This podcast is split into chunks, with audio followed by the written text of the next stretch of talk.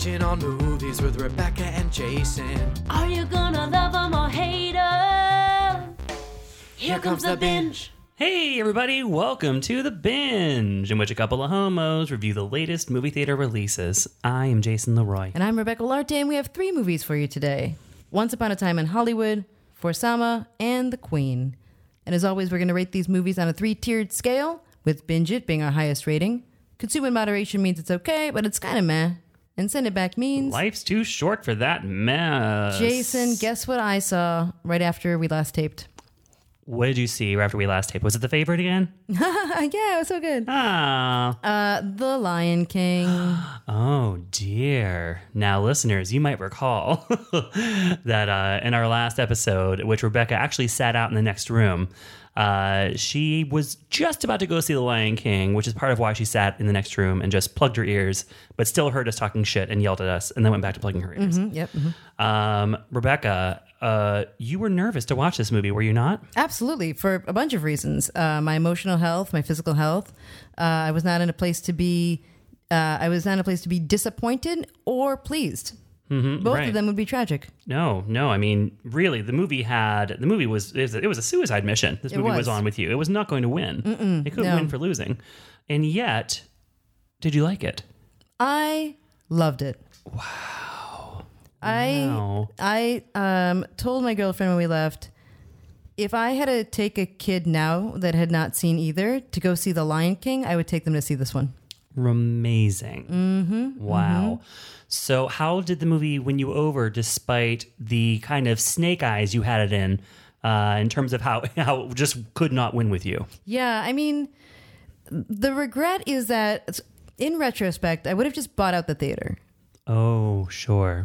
Um, I had to see it in the theater. I had to see it in 3D, but I'm picturing you like trying to like write as like a tax write off. You're like, oh yeah, I rent out a whole theater for um underprivileged kids, let's say, and it was actually just you sobbing as loud as you needed to. that's the problem. Um, right from the opening uh, opening shot, uh, I was sobbing, and sniffling through the trailers. sni- oh god, the trailers were so bad.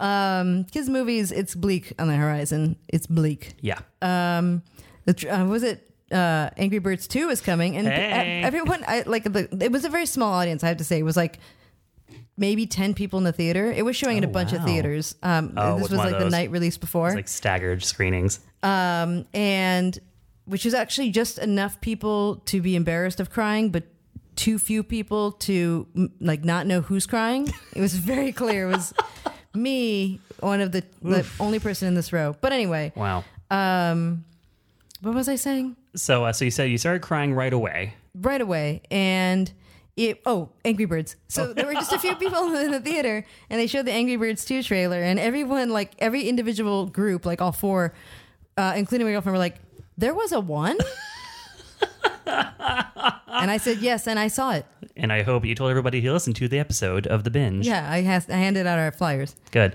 I vividly remember going to see the movie with you on a Saturday morning at Yep. the AMC Van Ness. which is uh, my favorite way to see a cartoon Absolutely. uh, if i had seen this one I might still. What am I doing Saturday? Anyway, uh, so I wish I bought it at the theater because, you know, from the moment uh, that it started, I was crying. And while I was glad I was able to compose myself, that like, yes, people could tell, but not like in the way I could fully re- like release a cry and like mm-hmm. make all the noises that I needed to make. So if so, it was like it's like this you know this like anxiety of like oh like keep it in keep it in like is something gonna am i gonna accidentally make like this "Pah!"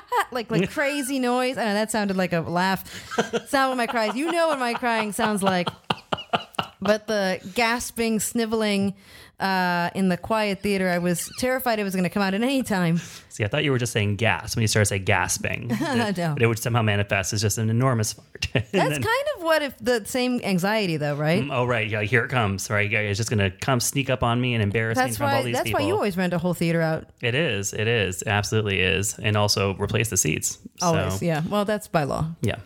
Uh, so now I have witnessed you have a number of cries over the years um, to animal films. The very worst one, famously, was Lean on Pete.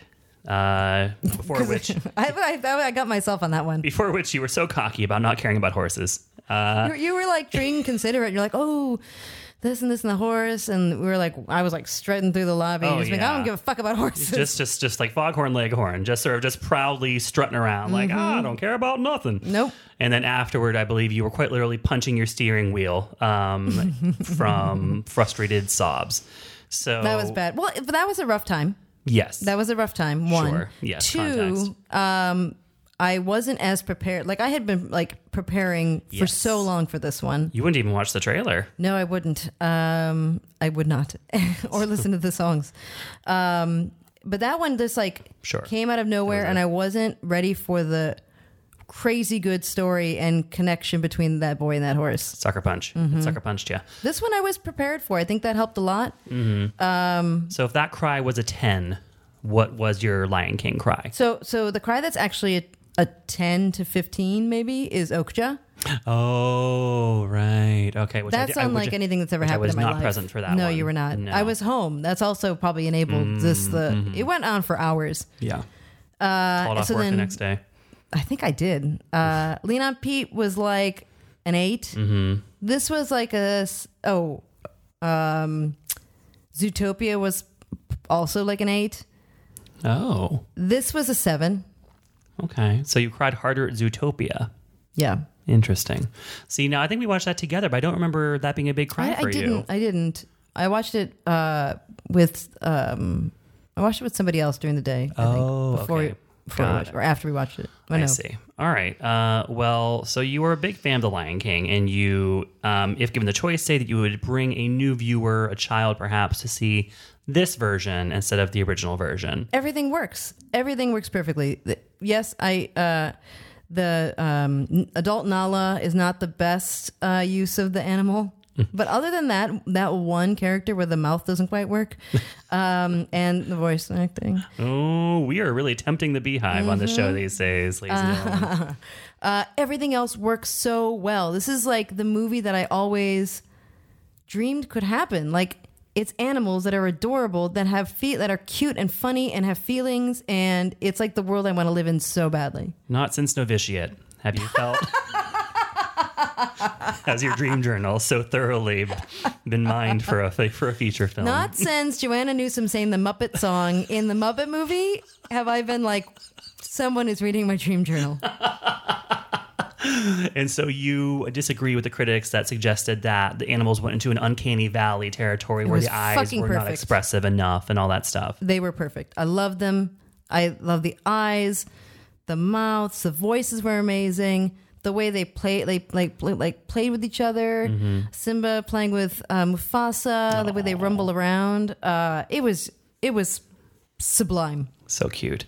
Uh, yeah, I, I generally liked it too. So I feel like we're on the same page on this one. Uh, and I'd also like to point out so on the last episode, I at least once, possibly repeatedly, called Mufasa Mustafa. Nice job, Jason. Um, and then Stephen Colbert did the same thing on his talk show uh, the same week uh, while interviewing a member of the cast. So I felt at least in good company uh, with other white guys who mess up names. nice. So, uh, well, that is fantastic. Thank you for your review. Uh, my favorite segment on the show is always Rebecca's later reviews. I always look forward to those. I'm glad we just got to have one. Um, especially because, guys, uh, after this episode, we are taking a little bit of a break, but, we are. but not from each other. We're taking one with each other Doesn't that sound like a terrible idea? because, you know, life might be too short for that mess, but you know what it's not too short for? Literally two cruises in one year. Because uh, because if you remember, Scott and I went on a drag cruise earlier this year, which feels about 15 years ago.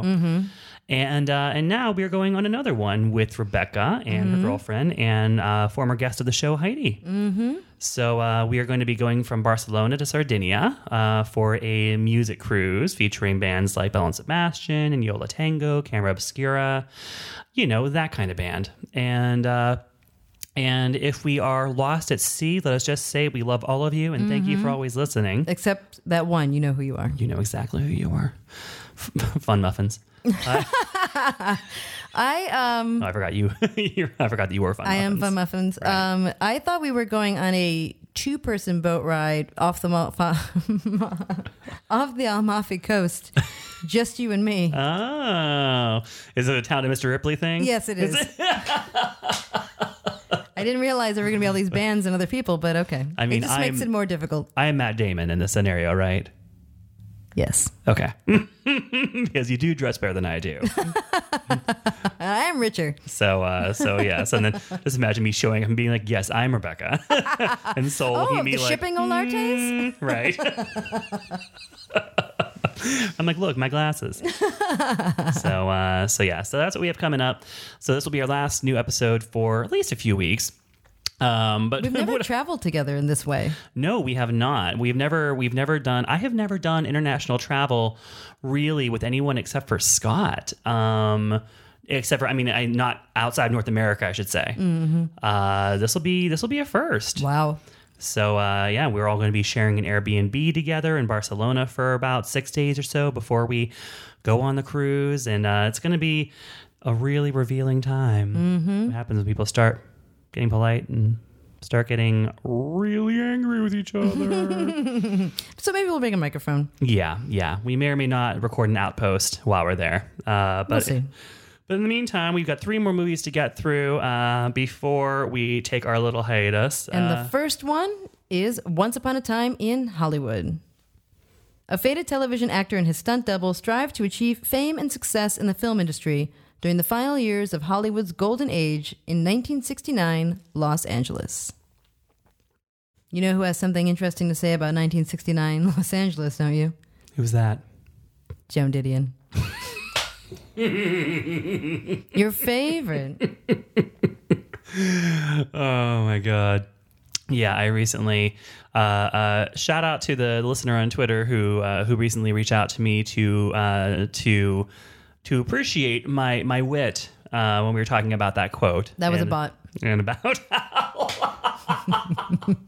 well it's a very sweet bot Mm-hmm. um, about how the 60s ended because that's what decades do um, Mm. but uh, yes amazingly there's not a single joan didion quote a reference in this movie Wow. Oh, it's because she's a woman Yep. and uh, tarantino's uh, frame of reference simply doesn't extend to women uh, so he quotes her husband. Right. He's like, you know who always gets forget me? who gets slept on? It's crim- criminal, criminal.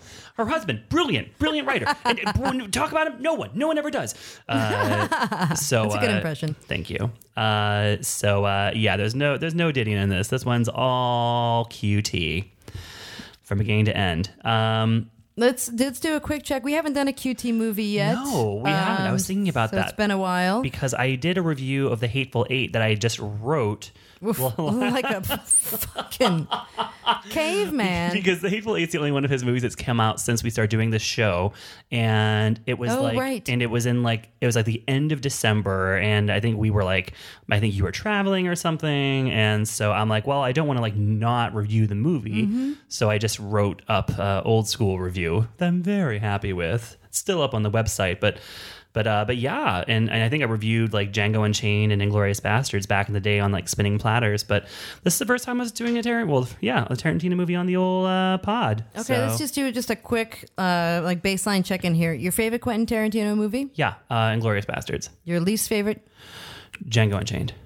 Um, your overall like top five words that come to your mind when you you are asked, "What do you think of the director Quentin Tarantino?" Oof. Um, indulgent, blowhard, egomaniac, overrated, uh, influential. so th- Okay. that's just that's just yeah off off the off the top of the old noggin. Yeah, we saw Hateful Eight together, didn't we? I feel like I remember seeing. Uh, yeah, we did. It was like the seventy millimeter, Uh huh. But then we couldn't record or something. Anyway, Right. Yeah. For whatever reason, we weren't able to do a show about it. And um, and yeah, we probably did watch it together. This time, the screening was in 35 millimeters, so it was in literally half the millimeters. maybe that one was also thirty-five millimeter. I think it's seventy might be standard. I think I think it was 70 because I think they were doing like a whole like road show thing of the movie in 70 Oh. millimeter. Next one, it's just going to be um, twelve millimeters. I know. to watch it's it on, be, it's just Super 8. Yeah. I'll watch that. Uh, and hilariously, we watched it. Um, they screened it for us last night. It was at a theater in San Francisco that's like a really small old movie house. And they brought someone in to brag to us from the theater about how they had just restored their 35 millimeter projector. And so they were very excited to show us the movie in a little 35 millimeter print. Wow, she sounds terrible. However, uh, they only apparently just had the one projector because they warned us ahead of time that there would be two five minute intermissions Oh, to change the reels? while they changed the reels. nice. Uh, so, and the movie is actually the movie is like 20 minutes shorter than The Hateful Eight. It's like 160 Really? minutes. So yeah, it was a movie just over two and a half hours, um, and they had to, they we had two intermissions. oh, wow. Uh, so it really started to feel eventually like uh, like we were just never going to leave. That our new li- life was just to watch this movie in like forty five minute chunks for the rest of our lives. Um, so yeah, uh, what about you, Rebecca? What's your favorite Tarantino? uh, Kill Bill. Least favorite? Um, oof, I'm looking. I'm thinking now. Mm-hmm. Um, so many. um, probably Django. Yeah, Yeah. I would say that I liked all of them up until Django. Like he did not he did not make any movies that I disliked until Django, and then Yeah. I and then I really disliked Django, and then I really disliked The Hateful Eight. Mm, right. Yeah. Yeah. Um, I mean, of course, I love Pulp Fiction. Right. Um, oh, so then what are five words to describe? Sure. Let's do it. Uh, violent, misogynist, clever. but clever about it. not no, he's not clever about that. Um, style. I don't know. I know it's like it's not really, but that that's the word, right? Just the Right. most bold style. Um, and uh, unforgettable. All right. Well, we've played a word association game, Great. so that's done. now tell me what you think of me in two words or less. a beautiful baby. okay, so Once Upon a Time in Hollywood. Uh, this is his ninth film. I saw it pegged earlier as his midlife crisis movie, and that resonated with me. I think that's accurate. I think that's accurate. Uh, this it feels like probably the most personal movie that he has made, um, in the sense that we have a main character here, Rick Dalton, who's played by Leonardo DiCaprio, uh, who is sort of like Tarantino. He is uh, an established middle-aged white man who is facing his own imminent irrelevance, and uh, in the film industry, and uh, so the this this movie is really uh, it's not especially like his other movies i would say at least in large chunks of it. Like there's there's obviously there's a lot of things about that are like his movies. You know we have like a, a really you know sprawling ensemble cast lots of like interesting casting choices popping up in small parts. It's like his movies in the sense that there's a lot of close-ups of lady feet uh, Margot Robbie, Margaret Qualley, and Dakota Fanning all shove their feet directly into the camera uh, throughout the course of the film. Uh, you know, he gets to basically recreate 19 it's this this this this, this fantasy of 1969 Hollywood um, with every centimeter of detail and obsession that you would expect from him. Um you know just lots of you know like just you know nothing obvious nothing nothing easy all just super deep cuts for every single music cue every movie poster um you know everything it's all just his he's just jerking off he's just jerking off the whole time um so those parts of it feel like him but otherwise, the first two hours plus of this movie feels like definitely the slowest thing he's ever done. And in some ways, the most mature thing he's done. Um, it feels very, it feels very melancholy. It feels very kind of wistful. Um, and these are all traits you might be thinking at home that could also be used to describe Jackie Brown, uh, which I have not actually watched in probably like over 20 years. So I, I've been really wanting to revisit it for a long time. But Jackie Brown, at least, kind of had, it was very plot driven. You know, it was based on an Elmore Leonard novel. And, you know, and ultimately it was this sort of crime caper. Whereas for most of Once Upon a Time in Hollywood, you're kind of wondering, like, what is this about? Yeah, I mean, I feel like that was the that's the vibe seeing the trailer Mm-hmm. and uh, I thought that was intentionally vague. Right. But Um, it seems like it's just it's a very what it is. yeah it's a very it's a very meandering kind of movie and i would say that it really kind of the vast majority of it really lacks that kind of tarantino electricity Hmm. uh, that you associate with his films uh, even the sort of like the the big set pieces that kind of still populate most of the first two plus hours there's not really a single one of them that I would point to and be like, oh, that was so great. And I feel like even with Hateful Eight, there are parts of it that I point Yeah. Mm-hmm. to and be just like, oh, that was fantastic. Most of them involving Jennifer Jason Lee. yes, of course. Um, Django, maybe less so. Um, Mm. But but still, you know, like I got to you know give it up for the entire scene at DiCaprio's mansion in the end, and you know, Mm. just like the tense dinner party, and you know all that. So this this movie kind of doesn't really have that. Uh, it definitely has a sort of mounting power, um, or at least a sense of dread that comes from the gradual introduction of the Manson family ranch, Spahn movie ranch, and that's and that's and that brings me to uh, the fact that we were all asked to not spoil the movie right before it was uh, screened. Um, and I read a bunch of stuff out of Cannes where critics were similarly hamstrung by, you know, the sort of just gag orders they were put under to not reveal stuff about the ending, which should be enough to tell you that the movie does not end the way you might expect it to Okay. um, because you know I think you look at the time frame and you look at the characters introduced and the real life pieces of it, and you're like, oh, okay, well I see where that's going because Leo DiCaprio's character lives directly next door to Roman Polanski and Sharon Tate. Um, Sharon Tate's played by Margot Robbie. Uh, in what has been largely criticized, or at least coming out of Cannes, there was some criticism that it was kind of like a wordless performance. Um, you know, trying to mount this narrative that Tarantino is like, you know, this you know sexist filmmaker who just doesn't you know give women things to say, which I think is like his films themselves largely disprove. Kill Bill. Um, you know, Kill Bill. Although uh, Jackie generally Brown. word, wordless Kill Bill. Now that I think about it, Right. Yes. sure. Uh, Jackie Brown, uh, Inglourious Basterds gave us not one but two: Melanie Laurent and Diane Kruger. That Uh, was amazing. Yeah, that is a great movie. That's a really great movie.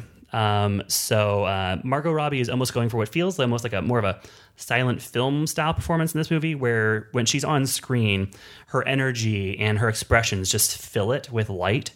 Um, so even when she's not speaking, it's still kind of like a star turn. Interesting. So and she and she does have dialogue, but she does not have any big dialogue scenes the way the guys do. So uh so so that's all going on and there's a whole thing you think is going to happen in the end and you know and and then things happen in Tarantino's own particular way. I'll leave it at that, but I will also say about that, and he, he's such a troll with the critics. He really he, he's so disdainful of critics. He has done something in the end that begs you to discuss it in a review. Um, but then basically like been like, you can't. Sorry, buddy.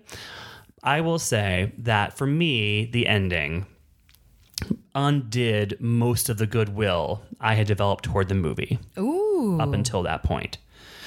Um, because it is like you know I, I'm just kind of going on this ride with him, just this very kind of leisurely, uh, you know, elegiac kind of journey with these characters. At the tail end of the '60s, at the tail end of Hollywood's old studio system days, um, and you know, and even like yeah, the you know the Manson bits was like you know was adding a bit of like edge and menace and stakes to what was otherwise just a kind of almost borderline comedic um, sort of showbiz story about you know yeah this flailing you know actor who is just no longer wanted and is feeling all up in his ego about it.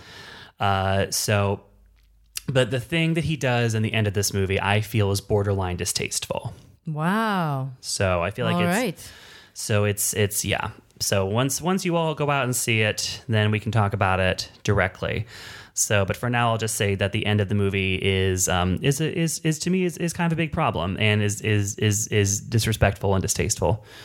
Um, so, and also, even though I think that he is not actually guilty of not have you know not being able to write a good female character i do think he's guilty of an increasing um, fixation on incredibly grisly man on woman violence played in a kind of a glib, almost triumphant way.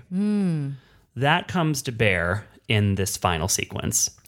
And, uh, and it also um, even comes to bear earlier in the film. We have there's a reference to early on in the film. Brad Pitt plays Leo's um, stunt double turn kind of driver slash only friend and um, they're both just kind of wallowing together in like the you know waning days of their career not getting work and just you know drinking and getting bloated. And and um, and there's a reference in one scene to brad's character having murdered his wife and gotten away with it. And um, and it's sort of brought up as a matter of, of joke. And then we get this flashback to when it happened. And they don't show the actual murder, but we see everything leading right up to it. And essentially, it's like, oh, look, his wife is such a nag. Ha ha ha. He's going to kill her because she's a nag. She deserves it. And then we cut back, and then it's like never really revisited.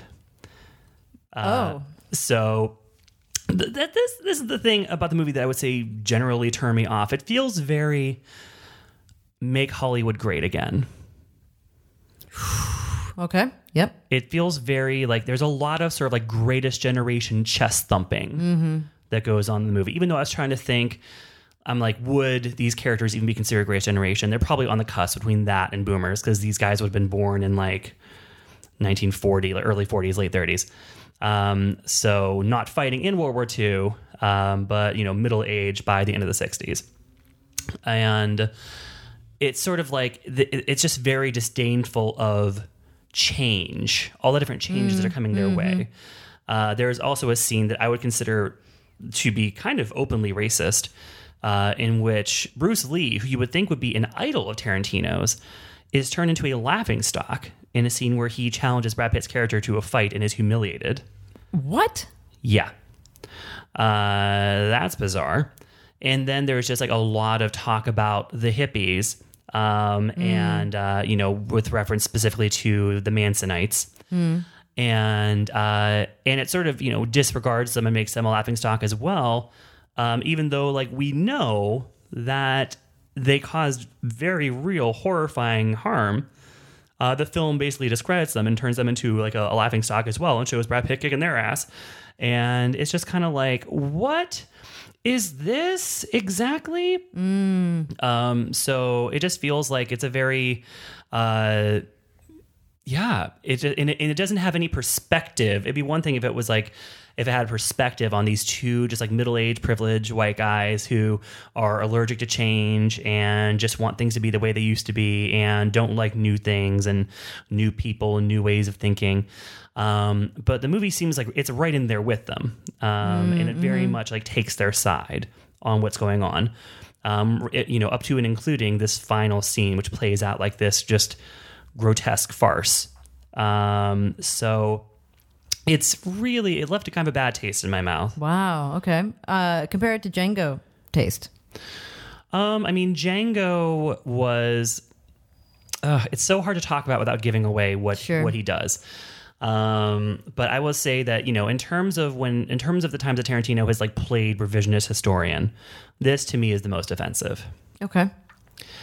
Um, and I have a very specific reason for why, but I can't say it. Fair enough. So So you think you you of the two you would say this one's harder to watch? Mm, I mean, I guess Django to me was okay. I think the thing that Django did that was unforgivable was the um was the uh, the Mandingo fighting scene. Unforgivable, unforgivable.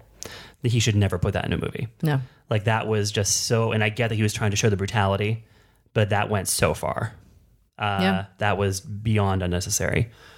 Um, so yeah, so I, I think that you know Django is is a pretty straightforward revenge movie. Yeah. Just like Inglourious Basterds was a revenge movie, just like Hateful Eight's a revenge movie, and a lot of his movies have been revenge focused. Yep. This movie is actually not. Uh, that's one of the things. That, this one of the ways this movie is different. Um, it is not focused on revenge at all, um, except for at the end, it kind of just turns into this kind of general kind of vengeance um, against the change, against the hippies, against you know, uh, as opposed to you know, um, against history's great tyrants, the way that Right, the last few right. films were. So it's it's it's bizarre. It's it's probably his weakest film story wise, and uh, and there really is. Um, yeah, just a lack of that electricity. Like you still are aware that you're watching the work of, of a great director, just in terms of you know the shots, uh, you know the editing, the tone, the mood, like the performances, all these things check out. Um, but I feel like it's his weakest script. Um, and, oh, I don't know. Do I? I don't want to say weakest. It's just his most kind of restrained, um, his most kind of um, subdued uh, Boring? script. Kind, I mean, Ingu, of course, turned me within three minutes and was like, "This is boring," um, I mean, and uh, and I. I was not bored. I was not bored because I was like, "Where is he going with this? Where is he going Right. with this?" But then that's the thing. Once he got to where he was going with it, I was like, "Oh, I don't like that at all." okay. So Um, I'm gonna two two quick questions, and then I won't be able to take the suspense anymore. Mm-hmm. Um, Lena Dunham, oh right, Luke Perry. Yes. So Lena Dunham uh, has one. She's in one scene. Uh, a lot of people in the movie are in just one scene. Uh, she is on the. She plays a character named Gypsy at the Manson Ranch, and she is sort of like a sort of a maternal figure on the ranch.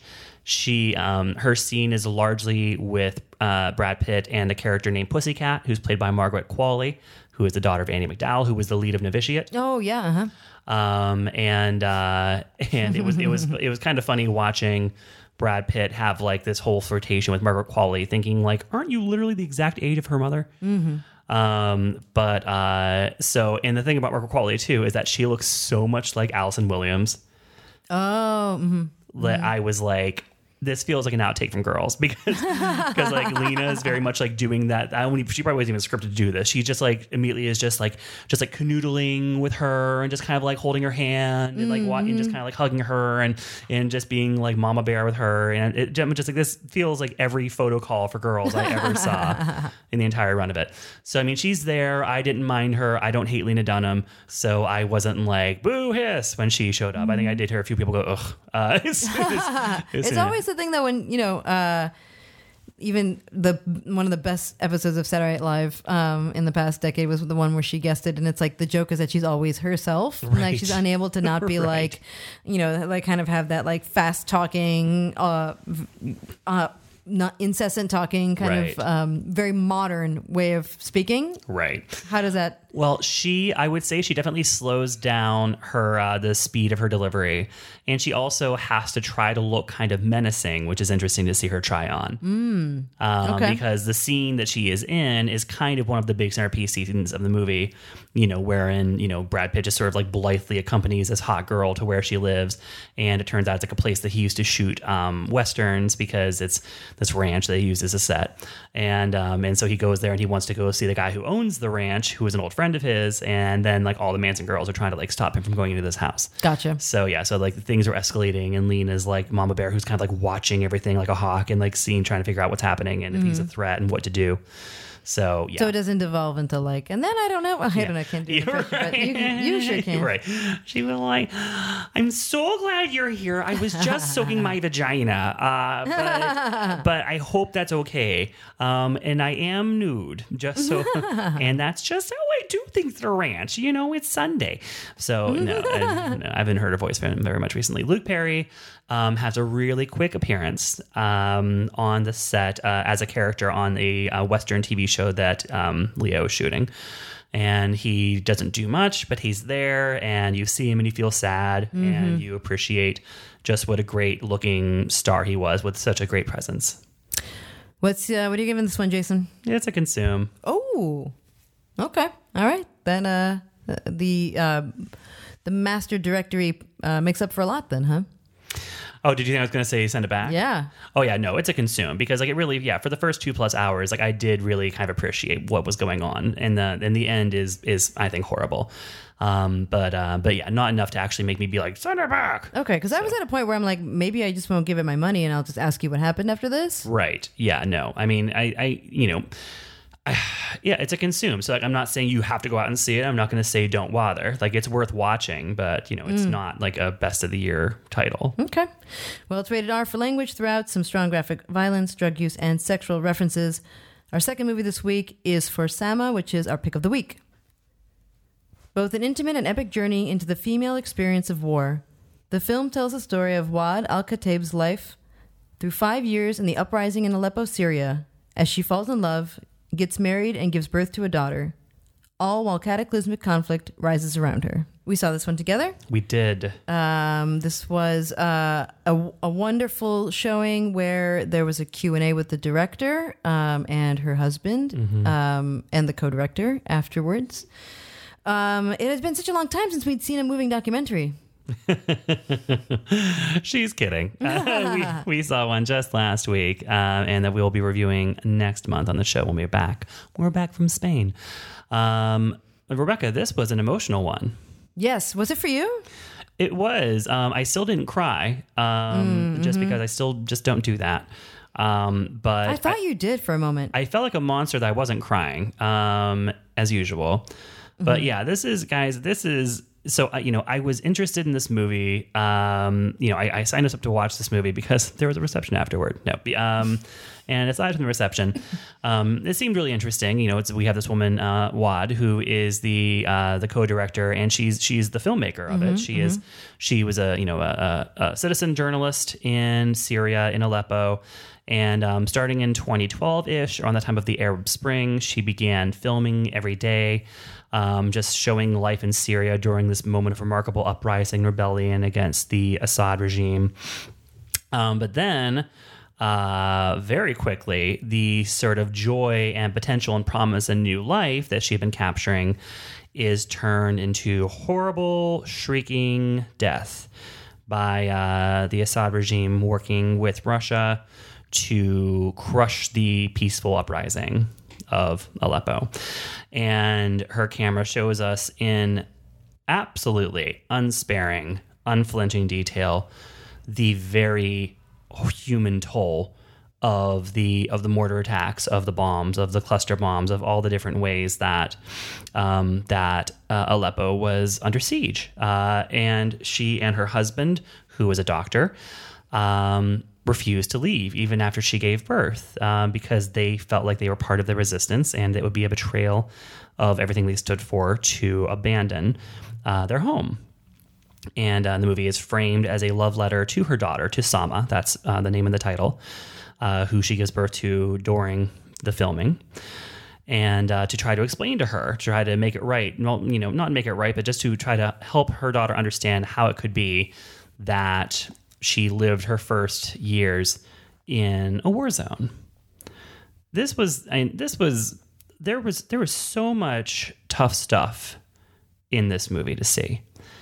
Um, it- lots of you know we're talking real footage of of freshly killed people including children babies everything.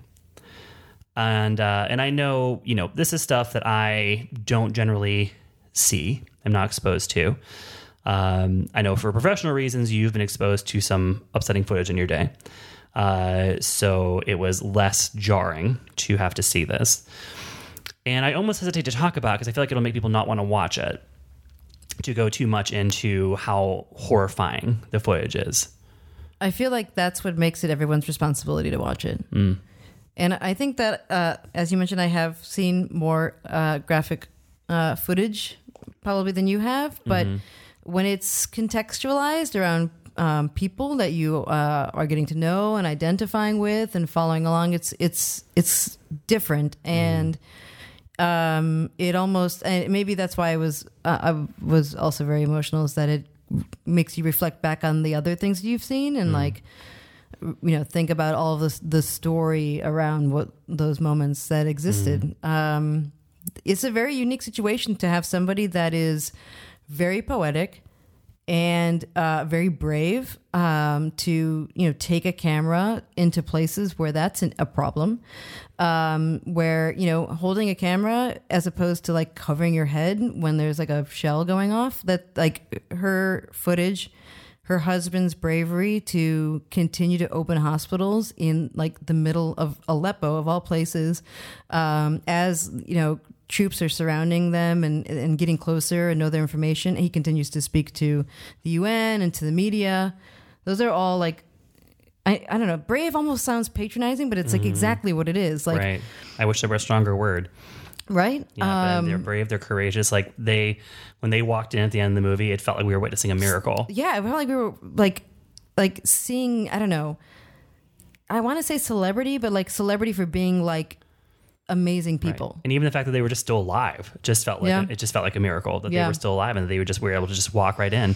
And they're also, you know, they both, you know, and they make great subjects for the documentary. Also in the sense that they just like, you know, like they're they're unassuming. Oh, they take, so incredibly they don't- They don't take themselves seriously. There's there's no like they're just very sort of like just humble about what it is that they're doing. the entry point that you have into the situation is like anyone who is like i'm gonna start filming my friends at college Right. and like he had he had just graduated from school it, they- these weren't Mm-hmm. She like i'm like going to sign up with doctors without borders and like i have like a, a, a you know a, and, and not that there's anything wrong with those folks, but No. like, um, it might they might people like that with right might These be harder are- to identify these with. These are locals these are you know these are just local syrians uh, you know in uh, in aleppo who are yeah it just it comes to them like they they just live there Mm-hmm. and i think that's part of what makes this such an amazing movie is that it really has everything that you could ever want from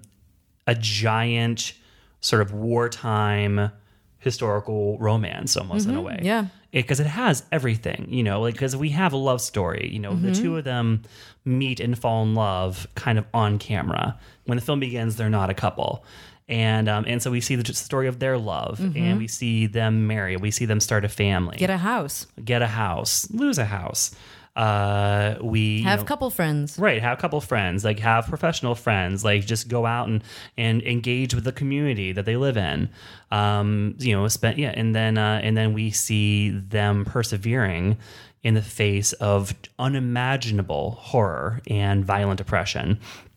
And it's it's just everything. It's everything you could want from just like a big red-blooded uh, kind of wartime romance except for it's all real and also it feels very borderline disrespectful to just call it a wartime romance because like it's like we're it, it, you you just feel so weird walking away afterward having witnessed so many deaths um and feeling like there you almost have like this sacred responsibility to like look in the face of all these people Also, I think war is the wrong word. This isn't a war. This is an attack. Mm, mm-hmm. This is a government's attack on its own people. This is not a Right. Mm, war. It's not a civil war. Um, It's a, it's a it's an attack on, on no people. that's true Um, I'm there's currently a family staying with me with with a with a child who's like one, and um, I had spent the weekend with with them in Yosemite before we, we watched this, and just like watching parents watch a child and and you know be so anxious and nervous about like you know don't run in traffic, don't touch this, don't touch that.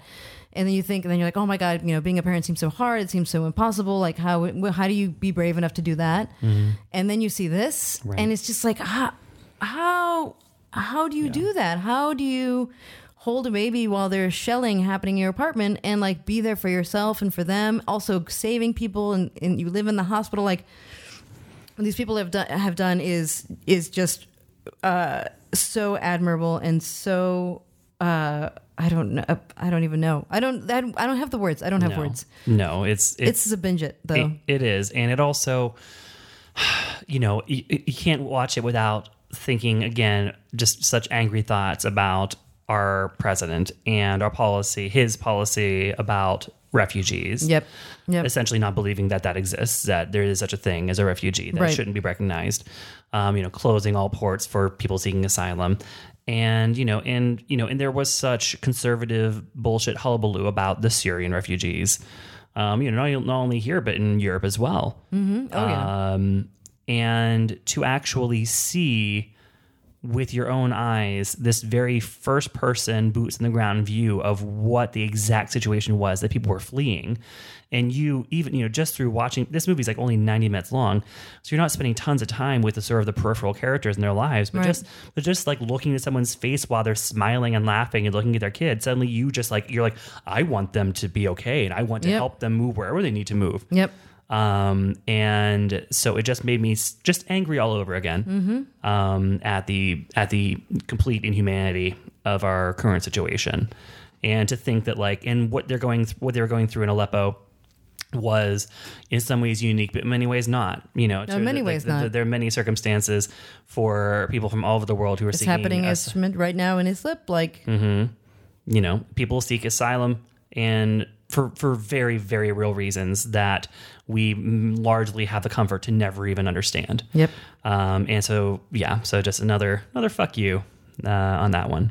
uh, the movie is unrated, but it would be R for extended graphic real life footage of dead and dying, including children. Um, last movie of the week is The Queen. In 1967, New York City is host to the Miss All American Camp Beauty Pageant. This documentary from Frank Simon takes a look behind the scenes, transporting the viewer into rehearsals and dressing rooms as the drag queen subculture prepares for this big national beauty contest. But as the pageant approaches, the glamorous contestants veer from camaraderie to tension. Who saw that coming?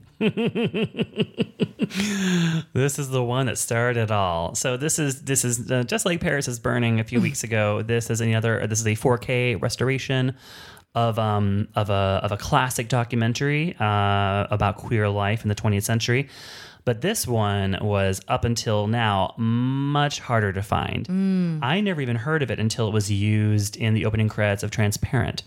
So if you remember in the transparent opening credits, they showed this footage of like of like you know uh, men in drag walking on a stage in a pageant setting. Those were clips from this movie. And as soon as I heard that this movie existed, I was like, well, I got to see that. Um, and it just simply wasn't available. And um, so now it is in a beautiful restoration.